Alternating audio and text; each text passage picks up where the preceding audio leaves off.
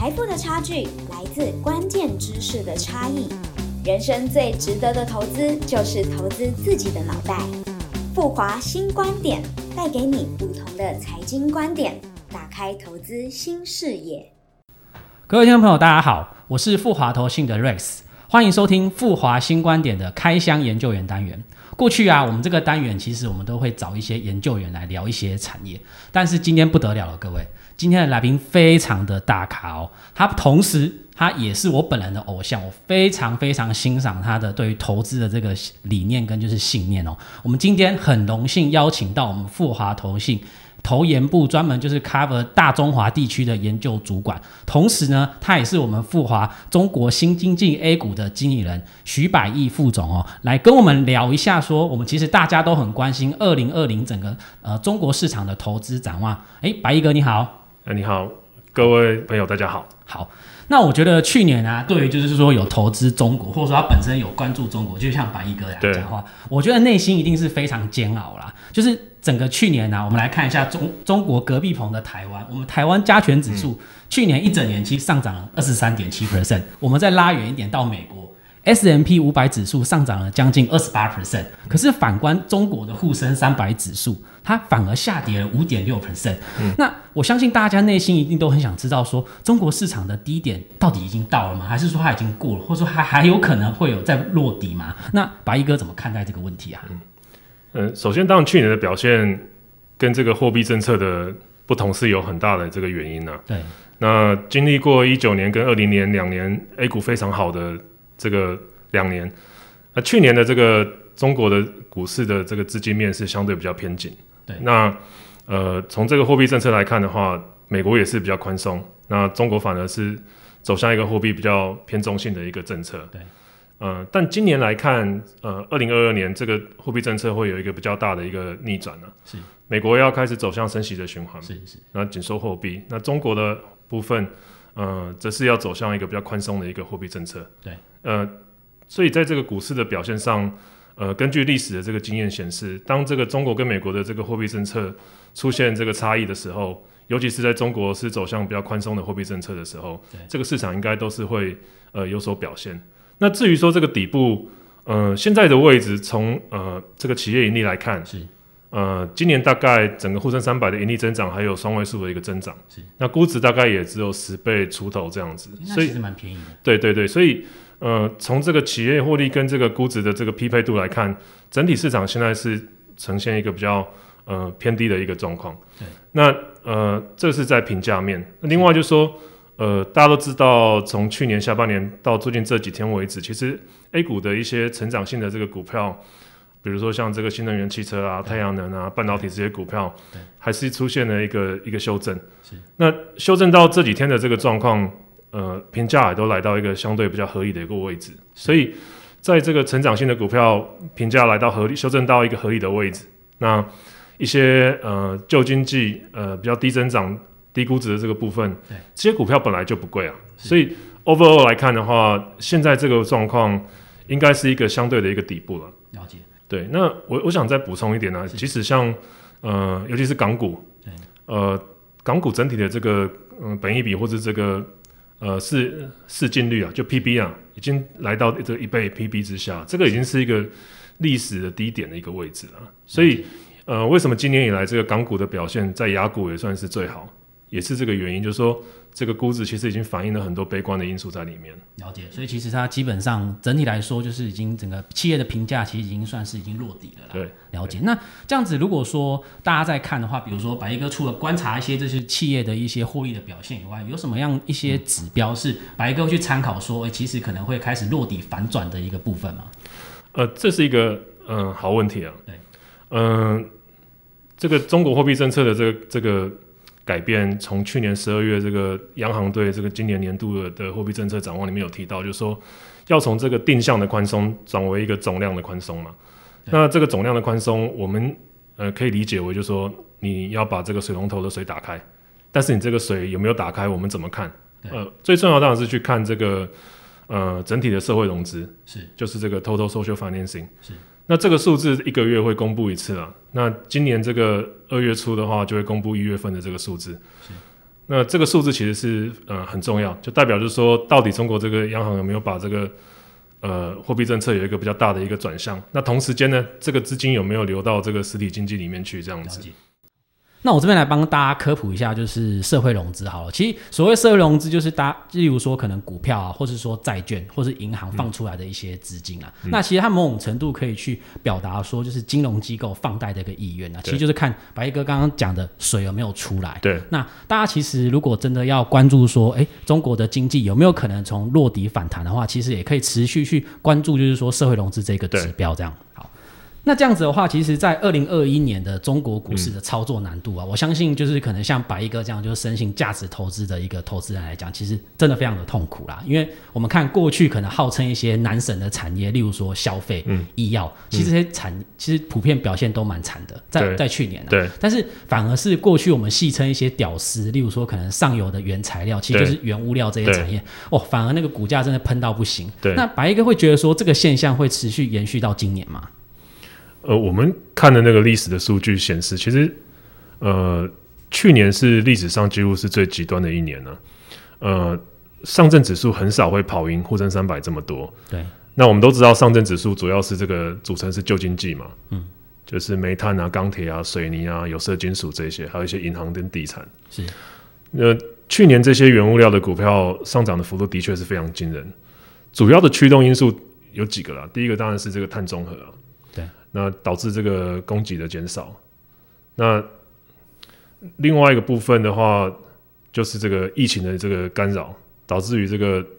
呃运输的这个瓶颈，让这个价格的这个报价 也, 也大幅度的一个上涨这样子。对。不过我们看呃这两个因素今年应该都会有一些改变了、啊。呃、第一个呃去年十二月的这个中央经济工作会议已经有讲讲讲到，就说这个碳中和不能做一刀切嘛。对。去年有点是那种运动式的减碳。哎，白哥，这里我好奇问一下，就是什么叫做运动式的减碳？呃，就先把这个减碳当做这个第一要务啊。嗯。呃，很简单的说，呃，去年的这个大陆发生这个缺电的这个事情，对，大家应该都印象深刻了。真的。那这个缺电呢，其实就是一个运动式减碳的一个结果嘛。大家都想要去降低这个碳排放，然后降低这个挖煤的这个呃数量，但结果就是。你需求还是不变嘛、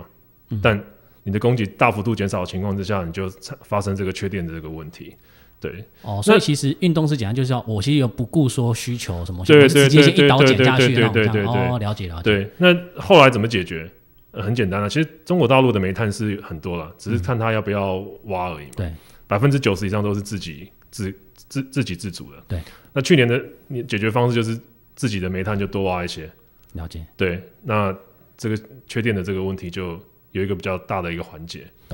那今年的话，就是各种的这种原材料，基本上中国大陆去年下半年都有一个呃保供的一个政策出现嘛，对，就尽量要去确保这个供给的稳定性。那也讲到就是说，这个不要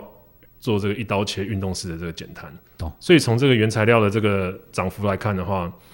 呃，不太可能像去年一样真的大幅度的这个持续的一个上涨。那另外就是说，这个需求总体还是偏弱的嘛，就过去的这种很长一段时间的这种原材料的这个上涨，其实并不是由这种需求大幅增加所驱动的、哦、根据我们的经验，如果不是由需求所驱动的这种涨价，基本上都会不持续的。了解。对，那另外就是当然疫情，当然 虽, 虽然最近有点反复，不过相较于去年来看的话，应该还是相对可控啦。嗯嗯，应该也是一个边际改善，所以在上面两个因素都能够改变的的这种情况之下，今年这些原物料的这种股票的涨势，应该是没有办法像去年一样这么的呃这么的大这样子。了解。所以其实有点像说，去年其实因为像政策或说疫情来一个突袭的概念，对，所以导致说整个上游的那个原材料暴增，对，让预期其实以前，但因为其实现在普遍来讲应该都算是可控了，所以这个就是上游的那种原材料涨价应该不会延续到像今年这样。对，对，了解了解。那这样如果白毅哥就是在看，就是今年来看的话，中国的哪一些产业是你会比较看好的？呃，我觉得消费可能可以回过头来关注一下了。是，呃。原因有几个，第一个，嗯，消费是这个总体经济的一个结果嘛。那假设今年的这个经济增长，在这个货币政策跟财政政策都能够嗯、出台的这种情况之下，理论上经济应该是不会太差。那疫情的这种 整, 整年来看，应该这种严重的这种状况也不会像去年那么严重，所以这个需求应该是会边际的一个好转。那另外一个就是呃成本端，成本刚讲的嘛，就是原材料的这个成本从去年年底其实都有一个比较呃明显的一个回落。我们看这个呃 P P I 的这个数据也是这样高显示。那另外就是涨价这个因素了。那从这个去年年底开始，其实陆陆续续有一些消费品都在做一个涨价的一个动作。对，所以这个是一个三个因素的一个改善嘛。第一个是需求可能会改善，第二个是你成本会下降，对，那第三个是你的价格会往上涨。所以消费品可以在在这个时候来做一个布局，这样子。了解。对，那另外就是。嗯，我们常讲说投资中国到底要投资什么东西啊？基本上还是投资这个中国有相对优势的这个产业。对，呃、比如说在这个新能源汽车，是，或是在这个清洁能源的这个领域，嗯，还有一个就是消费电子的这个领域，基本上都是在中国这个制造业的嗯部分是有一个相对于全世界有一个相对优势嘛。所以嗯，总结一下就是在这个消费电子，然后在新能源汽车。在清洁能源还有一些、呃、消费的这个部分。了解。整个上半场啊，其实百亿哥帮我们分享了蛮多啦，包括是说他其实认为说目前中国的市场其实也算是有点在低档的一个盘，应该说低档的一个盘整啊，那大家可以去关注一下是说呃企业的获利的状况，或者是说百亿哥刚刚其实有提到说社会融资，如果说整个社会融资的状况好转的话，那个反转的讯号相对来讲会是比较乐观啊、嗯、那再进一步去看一下是说在今年来讲我们比较看好的产业，包括就是说消费，那就是当然是刚刚有提到说受惠于就是需求上升，或者说整个成本开始往下降，那包括是说其实很多一些呃厂商其实都纷纷涨价，像之前例如说五粮液什么之类的都宣布涨了，所以说其实在这个状况之下就是消费是可以值得关注。那当然也有包括是说像中国市场去政策去请全力去支持的，包括像说新能源车，像电动车大家最近其实很夯嘛、嗯嗯、或者是说现在各国其实都是环保然后绿电，所以就其实在呃清洁能源的部分的话大家也是可以关注。那包括再来像是过去大家常常讲说台厂可能有一些什么红色供应链等等，其实中国在一些消费电子例如说苹果之这块这些供应链其实也慢慢的壮大，所以说其实这几个产业都是大家在二零二零年可以值得去关注的一个部分。对，好，那其实讲完就是说整个展望的话，我们也要来聊一下是说相关的风险啊。我觉得说在去年二零二一年有两个我觉得大家会让大家就是胆战心惊的一个话题啦、嗯、第一个就是其实恒大事件。对、哦、当初其实恒大事件大家其实很多是什么哦什么中国版的雷曼兄弟等等，整个市场动荡其实都是加剧的啦。那百亿哥怎么去看待说就是恒大事件这个房地产的现象会在今年来讲会持续延续下去吗？呃，房地产的问题在今年应该是会有一个相对的一个缓解啦。呃，很大的问题主要还是过去几年扩张的太快，对，那杠杆太高。呃，这个应该是一个单一比较极端企业的一个一个因素了。那整体行业的这个发展相对还是比较可控的一个状况。对。那另外就是为什么去年这些房地产企业会开始受到这种比较大的这种经营的压力，很大原因是因为他们在这个融资的渠道上被中国政府所限制嘛，比如说在这种并购啊，或者是在开发贷款的部分，从这种融资端就先把你就是掐住了、嗯、所以导致于这个资金流的这个周转出现一些问题。那尤其是在过去几年这种呃扩张比较激进的这种杠杆比较高的这种公司，像恒大这种就会出现问题。呃，这个是去年的这个状况呢。